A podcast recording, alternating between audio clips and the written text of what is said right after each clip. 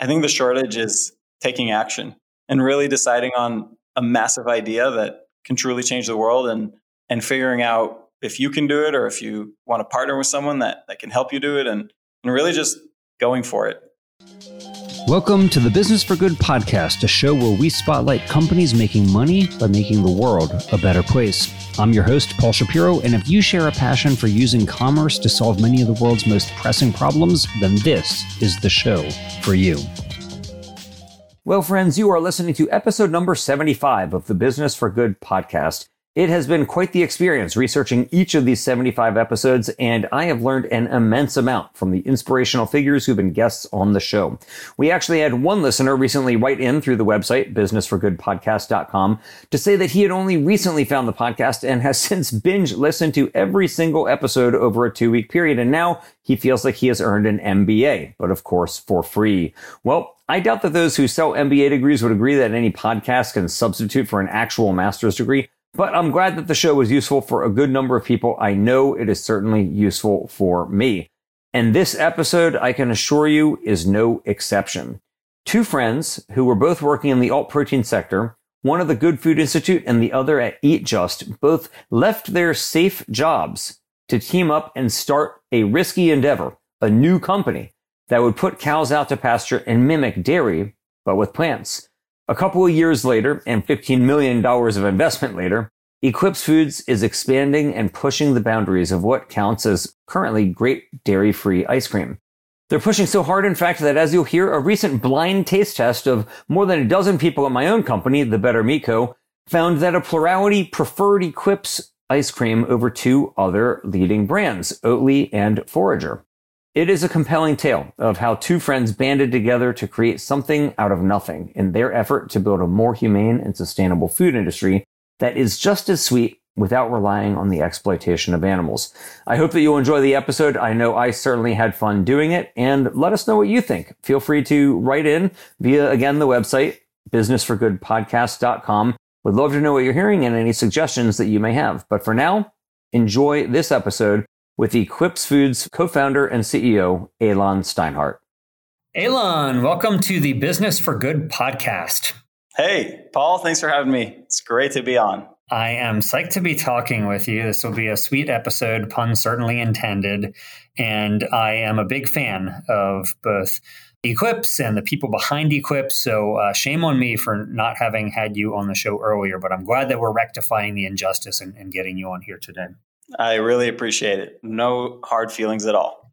okay, very good, very good. All right, well, there might be hard feelings after my first question here, because I want to ask you a hardball. So, Aylon, there must be more than 100 brands of dairy free ice cream at this point, right? Mean, there's just so many of them. It's like you can't even count them all. I remember when I first became vegan in 1993, there was like virtually nothing. And you, you know, it was like there was one a brand called Dreamy Tofu that we had on the East Coast, which was a private label brand for a local supermarket. And we ate the heck out of that Dreamy Tofu. But today it's an explosion. So why does the world need another dairy free ice cream company? Very good question. And yeah, we're starting off with hardballs. It's great. All right, let, let me take a few steps back. Let's just look at the market first. So you have Credit Suisse large investment bank put out a report earlier this year saying that plant based is going to be a $1.4 trillion industry. Plant based alternatives, $1.4 trillion by 2050.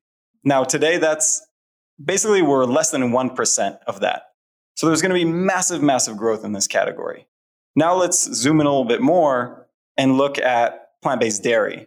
So plant based dairy today makes up about 2.5% of the entire global dairy market is plant based. So a minuscule percentage. So that leaves about $856 billion of market share to move basically from plant based or from dairy over to plant based. So there's still like a massive, massive opportunity in there. And then if we zoom in even more, ice cream is about 3% of the US ice cream market. So plant based ice cream, 3% of the US ice cream market. And okay, so just to be clear, what you, you're saying that alt dairy is a tiny fraction of the alt protein sector, and you're saying plant based ice cream is about 3% of the total ice cream sector, right? That's right. Yeah. Okay, got it. Thank you. So plant based dairy is 2.5% of the entire dairy sector, and ice cream is about 3%. So there is room for a lot of players in this market. Food is not a winner take all market. And when we see these exciting IPOs like Oatly with a $12 billion IPO, Beyond Meat with a $9 billion IPO, that's really just the tip of the iceberg. Like we are at the beginning of a huge movement here. Now, let's address your question right away eh, that you asked at the beginning, and that is Is there room for another player? The question is, what are they doing? Because I agree with you. There's a ton of ice cream out there. In fact, in plant based dairy, there are a ton of products out there. There's a lot of oat milks and cashew ice creams and soy cheeses and a lot of the same of that over and over and over again. And all of those are fantastic and, and I enjoy them, but they miss the mark on what mainstream consumers are looking for. And when you look at the data, it shows that the number one reason that mainstream consumers avoid plant based dairy is taste. And what people want, as Impossible and Beyond have proven, is that we want products, the mainstream consumers, that are similar to their animal counterpart. And so that doesn't mean like another oat ice cream or oat milk or whatever. It means something different. And that's exactly what Eclipse Foods is doing. Is we make plant-based dairy products that are indistinguishable from their animal counterparts. And so we actually appeal to that mainstream consumer. We overcome that number one objection of plant based dairy, which is that it doesn't taste like dairy. And therefore, we address that $100 billion dairy market here in the US, close to a trillion dollar globally. And we bring over people into this category. And I would say if there are other companies that are doing that, then by all means, we can use more help.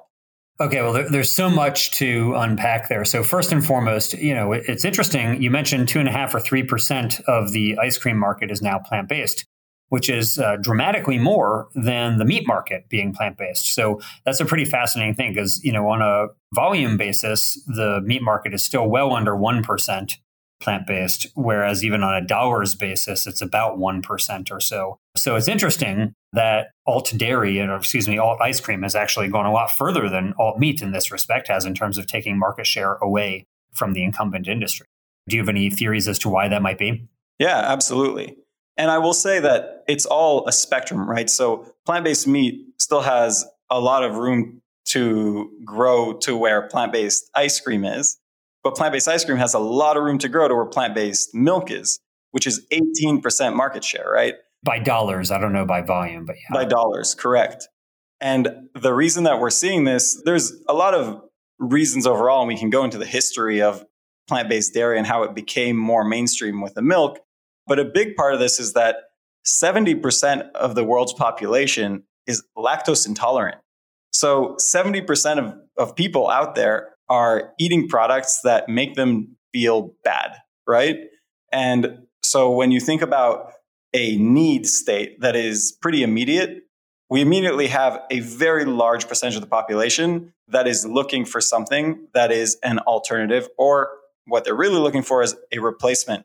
And so when we think about, all right, well, we're at 3%, that's pretty good. But if you have 3% market share, but 70% of people are actually intolerant to the current products that are the 97%, then we see there's just a ton of people waiting to be converted into plant based dairy.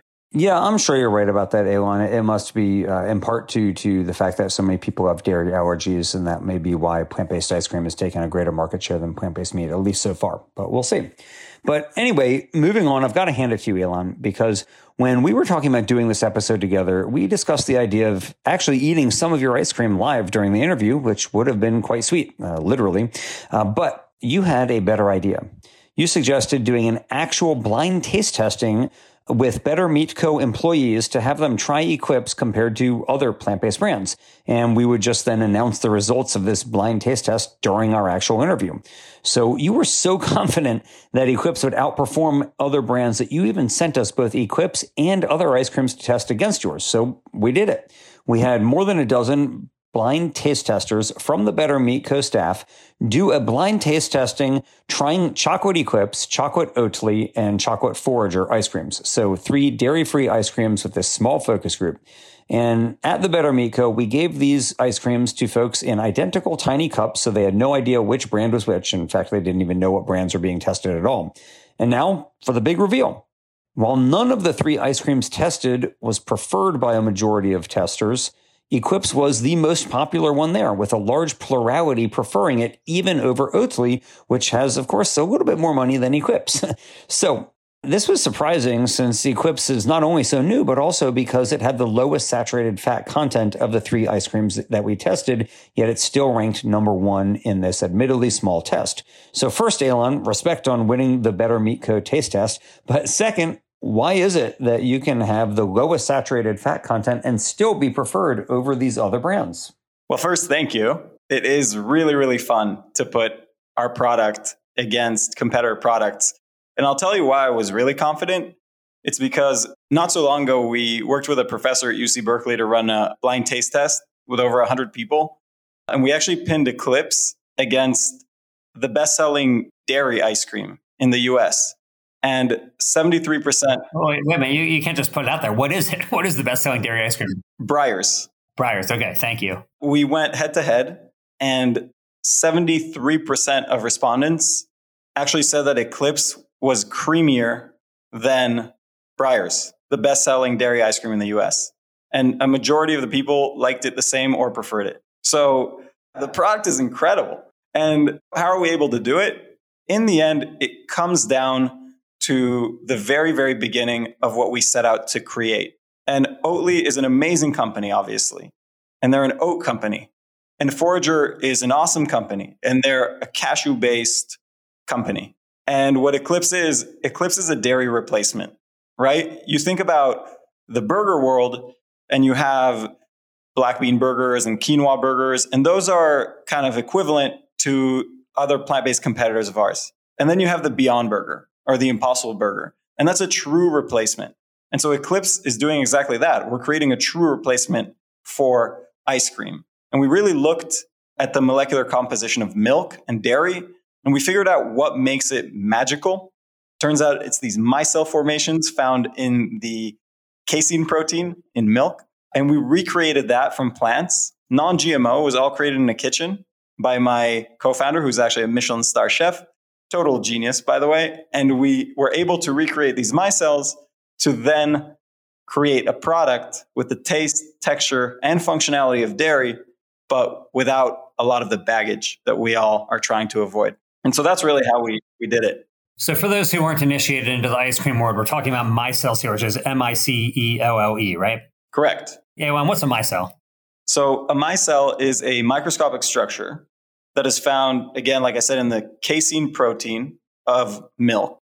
And that structure, if we want to get a little bit more scientific, it has these hydrophilic heads and hydrophobic tails. It's like a sphere. And what that means is that it captures fat. It basically is a fat encapsulator in emulsion. And dairy in the end is an emulsion. And it's these really stable spherical micelles that allow milk to have its incredible creamy mouthfeel, to have the delicious taste of dairy, but it also allows it to do that magical thing where it turns from a milk to a cream to a cheese, all these different forms, right? And Eclipse, while we have ice cream in the market, it's our first proof of concept for our technology. We really are a dairy platform. And we rely on the micelle technology to allow us to create from kind of our secret sauce, which is literally just our milk base, to create all of these different products, including ice cream, cheese, yogurt, and the like. So when people ask you, Aylon, what's in this ice cream, right? What, what do you tell them? Like, what's it made out of? You know, people you were mentioning, okay, one of them is made from cashew milk, another is made from oat milk. Well, what's Eclipse made out of? I tell them first and foremost that it's similar to how Beyond Impossible, you don't think of it as like a core hero ingredient because it really is a blend of plants that comes together to replicate the animal version of that product. And Eclipse is the same way. It's 100% non GMO, like clean product. We use a blend of potato, cassava, and corn to come together to create a lot of that creaminess. And then we have our nutrients and minerals that you would find in conventional dairy as well. We use sugar. We have a fat source. So it's kind of what you would expect, basically like the animal version, but just broken down using plants.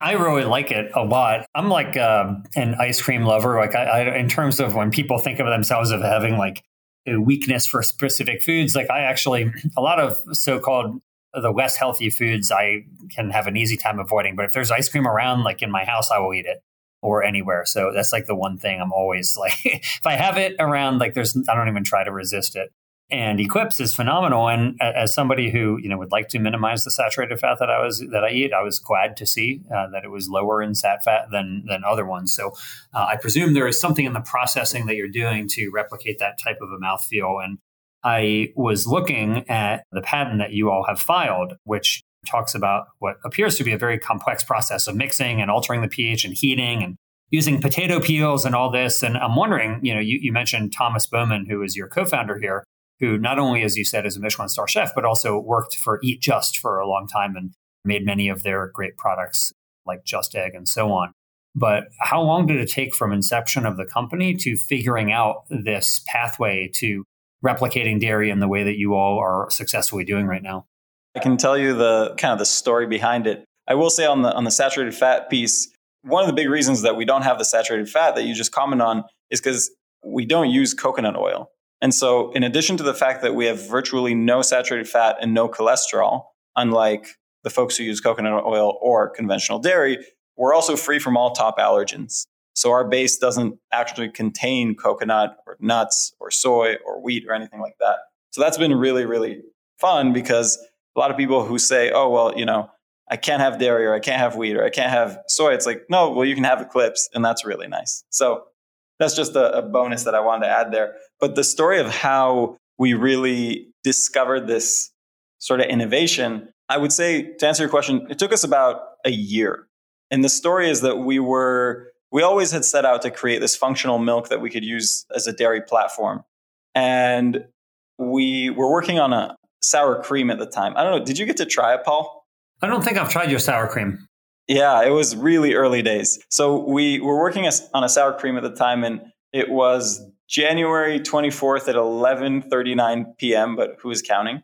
And Thomas was working in the lab, and he was running like the thousandth iteration of our sour cream. And he was basically putting all the ingredients in the mixer, and he changed one ingredient and one processing parameter than he usually did. And he just anticipated it to turn out a little different. But what happened was that all of a sudden the mixer went from having this really steady hum to kind of having like a strange noise, like this up and down, like woo, woo, woo. And he didn't understand what was going on. And he looked, and what he saw was kind of that eureka moment for Eclipse. He saw this liquid that had strained to the bottom, and then on the side, these chunks. And really, what it was, it was we had gotten flocculation in the product and, and we had gotten like curds and whey, right? Like dairy. And it was this. I, I imagine this is, you know, I, I've thought many times about after humans domesticated cows and were drinking cow's milk for some time. But before anybody had figured out how to make milk curdle, so nobody had cheese yet. Like nobody had ever fantasized about brie or Gouda or Swiss or cheddar or anything. And then you normally use rennet to make milk curdle. And I imagine it must have been like somebody was transporting milk in a calf's intestinal, you know, as a calf's intestine as like a vessel to hold it in or something. And they figured out what this was, right? And then they figured out how to make cheese. I imagine that this moment that Thomas had there must have been similar, like realizing that you've gone from one type of a product to another type of a product. I mean, I can't comment on the prehistoric, but this for sure was a really, really special moment. And he actually he called me because I wasn't in the lab at 11:39. I was, I think, sleeping, and he called me and I asked him like, "What happened?" And he's like, "Aylon, you don't understand. We have curds and whey." the next day, we really celebrated. And that was a moment where we kind of, Thomas went a little into the deep of it and he said, I can make anything. And he's this creative genius. And so he started making everything. Like he made cheeses and creams and whipped creams and ice cream and and at one point we basically said, well, just because we can make everything doesn't mean we should. We're still a small team. And so we decided, let's win the hearts and minds people. Let's show them that plant based does not require sacrifice. Let's make the best damn ice cream they've ever tasted. And then from there, they'll trust us to make any other dairy product. And that's really where we're at today. That's really something. Yeah, it's really something. So let, us just go back then, uh, maybe not to back to prehistoric times, but let's say to pre-Eclipse times, because the, the company is pretty young, right? I think what year were you founded? 2019. So you know you're only a couple years in. You spent the first year just doing R and Now you're just starting to get it in the market. I don't believe that Eclipse ice cream is available nationally just yet. Is that right? We're available in most of the major U.S. markets, but it's in select locations. So, kind of the really high end leading natural grocery stores in most US markets, you can find us. So let's go back then, not to 2019, but to 2018 when you were working for the Good Food Institute and Thomas was working at Just. What was it that led you to together to say, "Hey, let's leave our jobs"? And you know, you you both have these secure, cool jobs in the alternative protein space, do both doing good things in the world already, and then you think, eh, we should start a new company. What happened? Yeah, I mean, it really came down to sort of what I was seeing and what Thomas was seeing. So I was at the Good Food Institute. I, I joined there to help start the innovation department. And what the innovation department did was one, we were running an incubator for the plant based, cell based, and fermentation based space. And so I got to see pretty high level view of what was happening in the market, what wasn't, and where were the opportunities. Thomas at that time was working really deeply in developing products. He actually developed over 50 products from lab bench to commercial scale. And so he had a ton of experience in knowing what he could do and what kind of products he could bring to the world. And we got together and we really talked about the market and we said, well, let's look at alternative proteins. We have meat, and Impossible and Beyond were doing a pretty good job at creating a replacement as opposed to a substitute. So we said, meat's doing pretty well. So let's look at eggs. And the Just Egg 2.0 had just come out, and it, it's a great product. It really replicates eggs in a pretty impressive way. I hate to interrupt you. I just got to give a plug for it because it is my favorite of all of the alt protein products. Like it is the only one that I regularly buy and eat, actually. That's how good I think it is. That's awesome. It's a feat of science. It really is an impressive product. And Tony, my wife, absolutely loves it. She'll eat it for dinner, lunch, breakfast. She doesn't care. She's like, oh, if it's just egg, I'll eat it whenever. That's awesome. All right. So he's created this awesome product. So we looked at, right, we looked at meat. We said there's companies doing meat pretty well. We looked at egg. We said there's actually a really good egg there. And then we looked at dairy and we said, you know what? Ironically, there's so many dairy substitutes. Like there were already tons and tons of almond milks or like, you know, soy cheeses or cashew ice creams, but there were really no replacements. No one was doing what Impossible and Beyond or Just were doing in their categories in dairy. And so we said, well, this is obvious. Like Thomas is one of the world's experts in emulsions because he's been working in plant protein, functional plant proteins, and emulsions for basically as long as those things have been even cool or relevant. And so we said, let's just create these dairy products that actually replace conventional dairy and therefore win over mainstream consumers and make a huge impact, not just from the dairy perspective, but I think once you get consumers to accept this concept of, oh, yeah, I'm going to replace one thing for plants, then it makes them a lot more open minded to doing it across the entire category of like all food. Wow. And so, was it a difficult decision for you all, though, to leave your stable jobs where you had good careers and potential pathways for advancement within your own organizations to go out on a limb and start something brand new that is far more unstable and un- unlikely to succeed? Yes. I think the sane person would say yes. I think that Thomas and I are both pretty optimistic people. So when we set out to create Eclipse, we weren't too worried about failing. I mean, we felt pretty confident that we could create something. And more than anything, we cared about the mission so deeply. And our mission is to create a more sustainable, healthy, and ethical food system.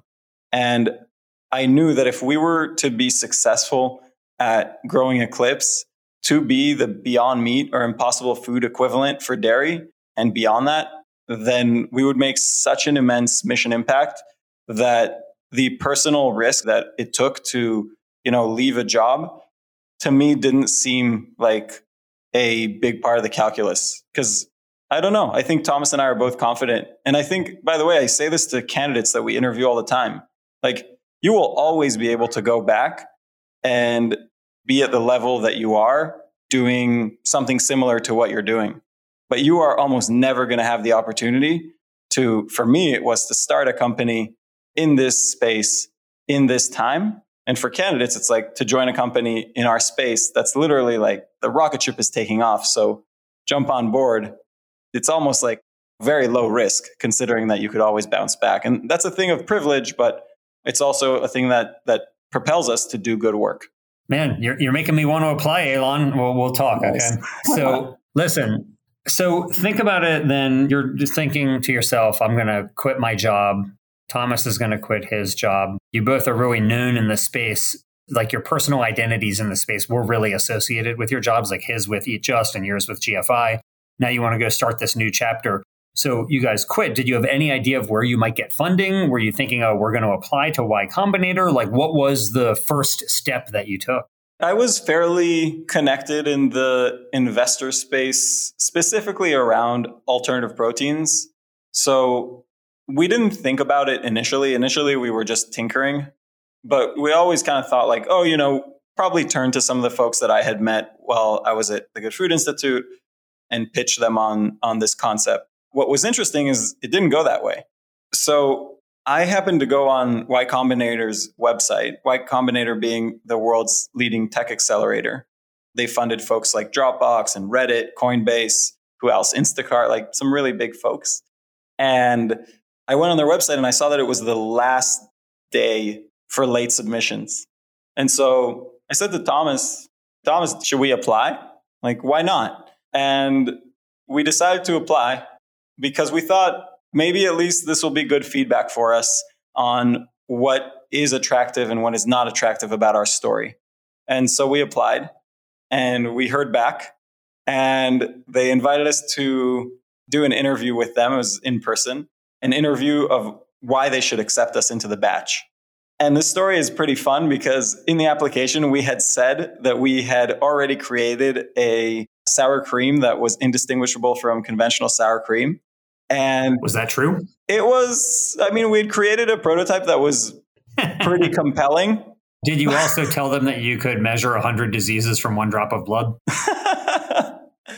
Absolutely not. Okay, okay. All right. So you tell them you have this phenomenal sour cream. Then what? And then they're like, all right, well, we want to talk to you in two weeks. And so I turned to Thomas and I said, well, what's the chance of us making this sour cream actually indistinguishable in the next two weeks? And he said, well, let, let's see what I can do. And we walked in there. And again, like Thomas being a chef, and he's actually a Japanese trained chef. So we had these like beautiful bento boxes with like the most beautiful crudité of vegetables and rainbow radishes and all these awesome things. And we had three globs of white stuff. And one glob was Eclipse, and the other was Daisy, which is the best selling sour cream in the US.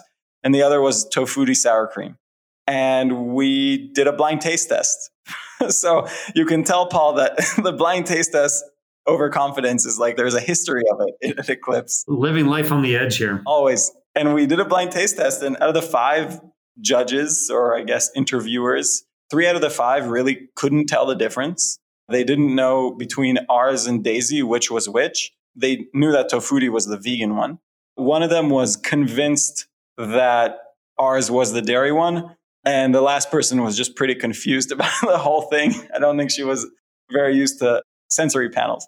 But after that, they said, okay, well, we want you guys in. And kind of the rest is history from there because then we got plugged into this incredible YC ecosystem.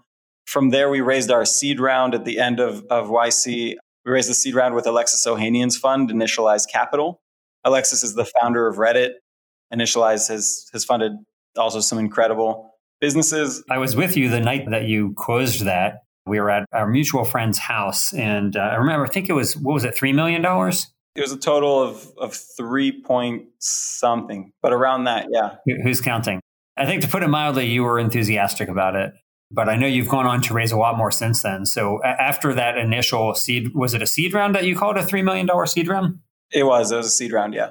And then what? How much has the company gone on to raise since then? So since then, we raised basically after we launched the product.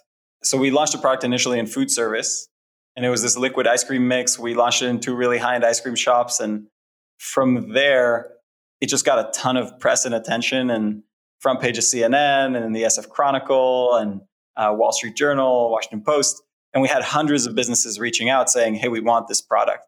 So there was a ton of momentum there. Like we were in Google, we closed a small national chain. Like the rocket ship was taking off. And so during that time, we closed around pretty quickly a Series A. It was $12 million Series A from Forerunner Ventures. And Forerunner, they're incredible. They've done a lot of the top consumer brands like Warby Parker, Outdoor Voices, Dollar Shave Club. And so they were amazing. And then we also were lucky to get investment from Seth Goldman, who's the chairman of Beyond Meat and also an advisor to me, which is uh, really, really cool. And a previous guest on this show. That's right. And a previous guest. And then we've also raised a bit more capital, like from debt. So it's been a, a good ride from a capital perspective, absolutely. That's really exciting. So, how many folks are working there now, Aylon? Honestly, we're like hiring new people every day. I think right now we're 26 or 27. So if you could go back to the very beginning in 2019 and think, well, you know, within two years we'll have raised, you know, maybe around 15 million or so and have a couple dozen people working here, would that have been in accord with what you thought would happen, or would it exceed your dreams about it, or would it fall short? That's a good question. I'm going to answer you genuinely. I I'm glad I, the other ones I thought were they might be lies. So I'm glad that I'm going to get finally an honest answer here. No, but I feel like this is kind of like the how I built this question of like people can can kind of answer in a way that frames up their image of themselves. I kind of like to take things sort of step by step. So when we set out in 2019 to, to start this company, I don't think I was thinking two years down the line of, oh, you know, like this is how many people I would want and this is how much I've wanted to raise. I think I very much was like, all right, the next goalpost is demo day. And we need to make sure that we do a really good job at demo day. And then at demo day, it was like the next goalpost now that we've raised our seed round, is launching with these amazing partners, which is going to get us X, Y, and Z. And I think it's important with startups to keep that flexibility and not set, at least for me, not set my mind on like, these are the numbers. So, I mean, if you would have told me that, I think I would have said like, that is in line with the, the growth trajectory that, that we envision.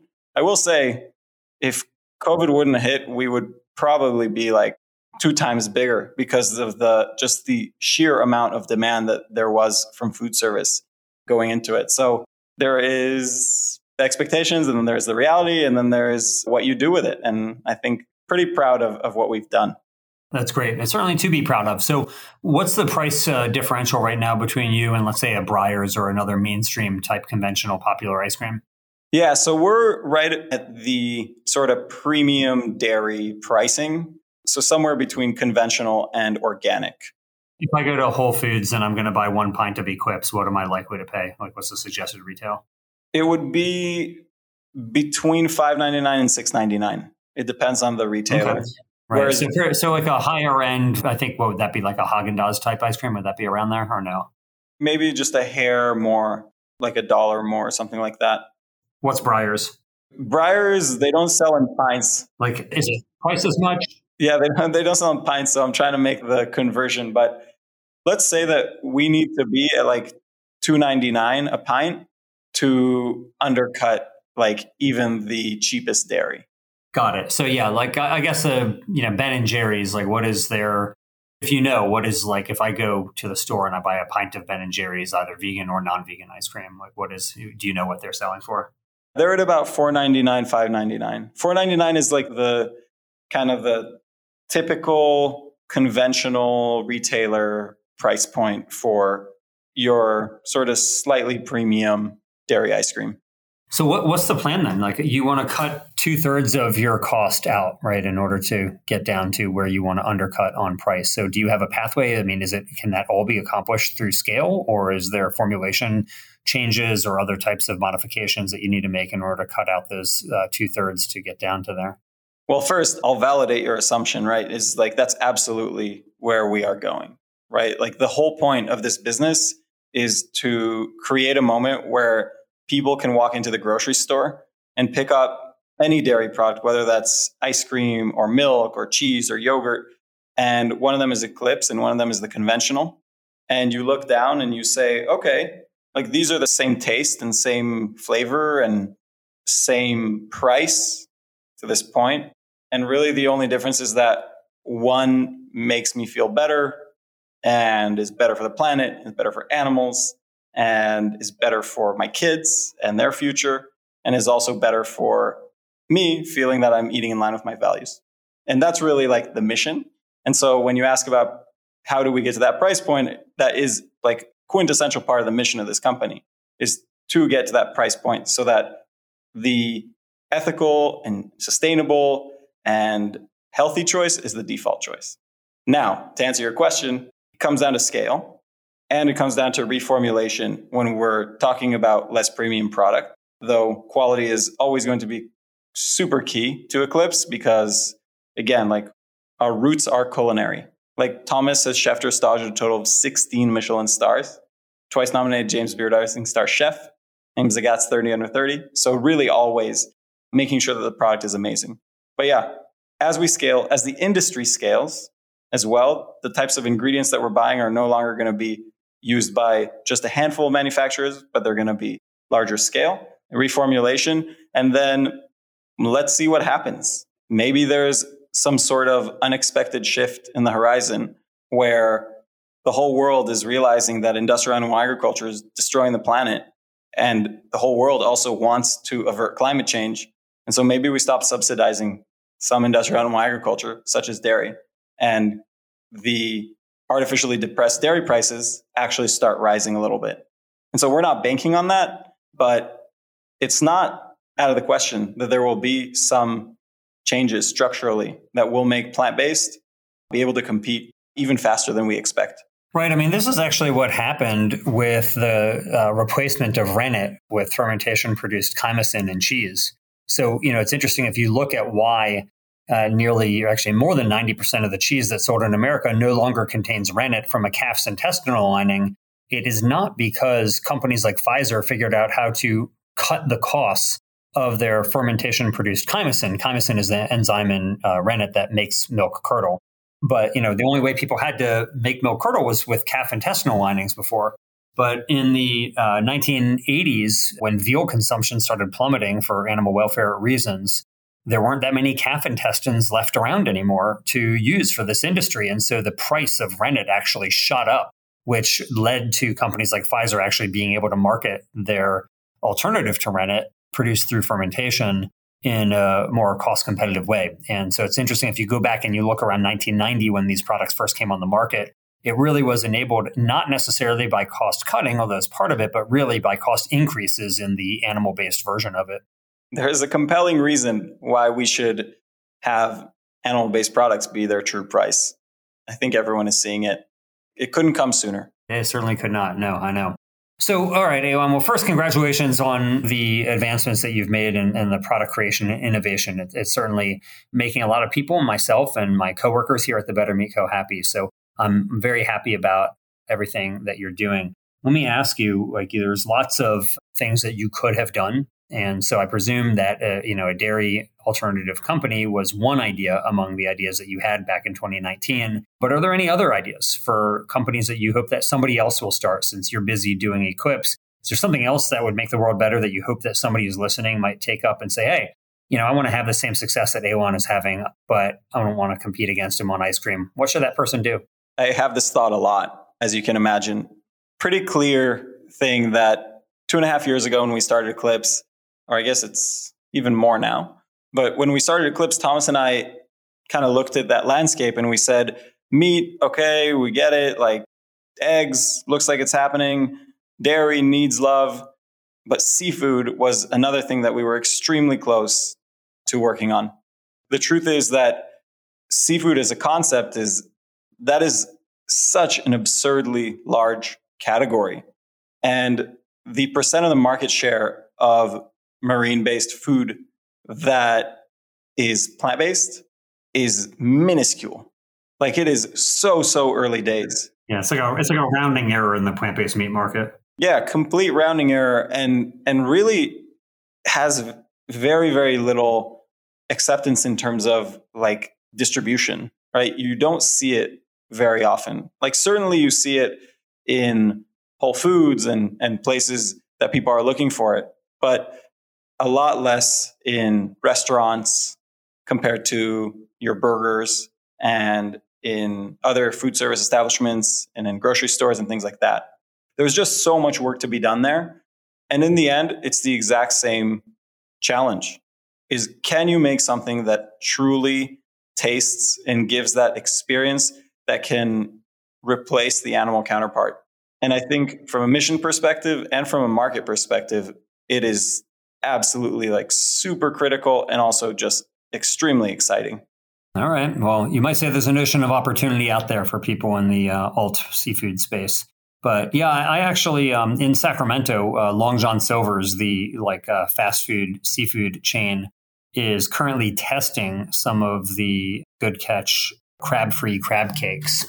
I went there with my wife Tony and our friend Michelle, and we got them. And it was quite a surreal experience to walk into a Long John Silver's and get these plant based crab cakes. It was pretty. It was pretty fun.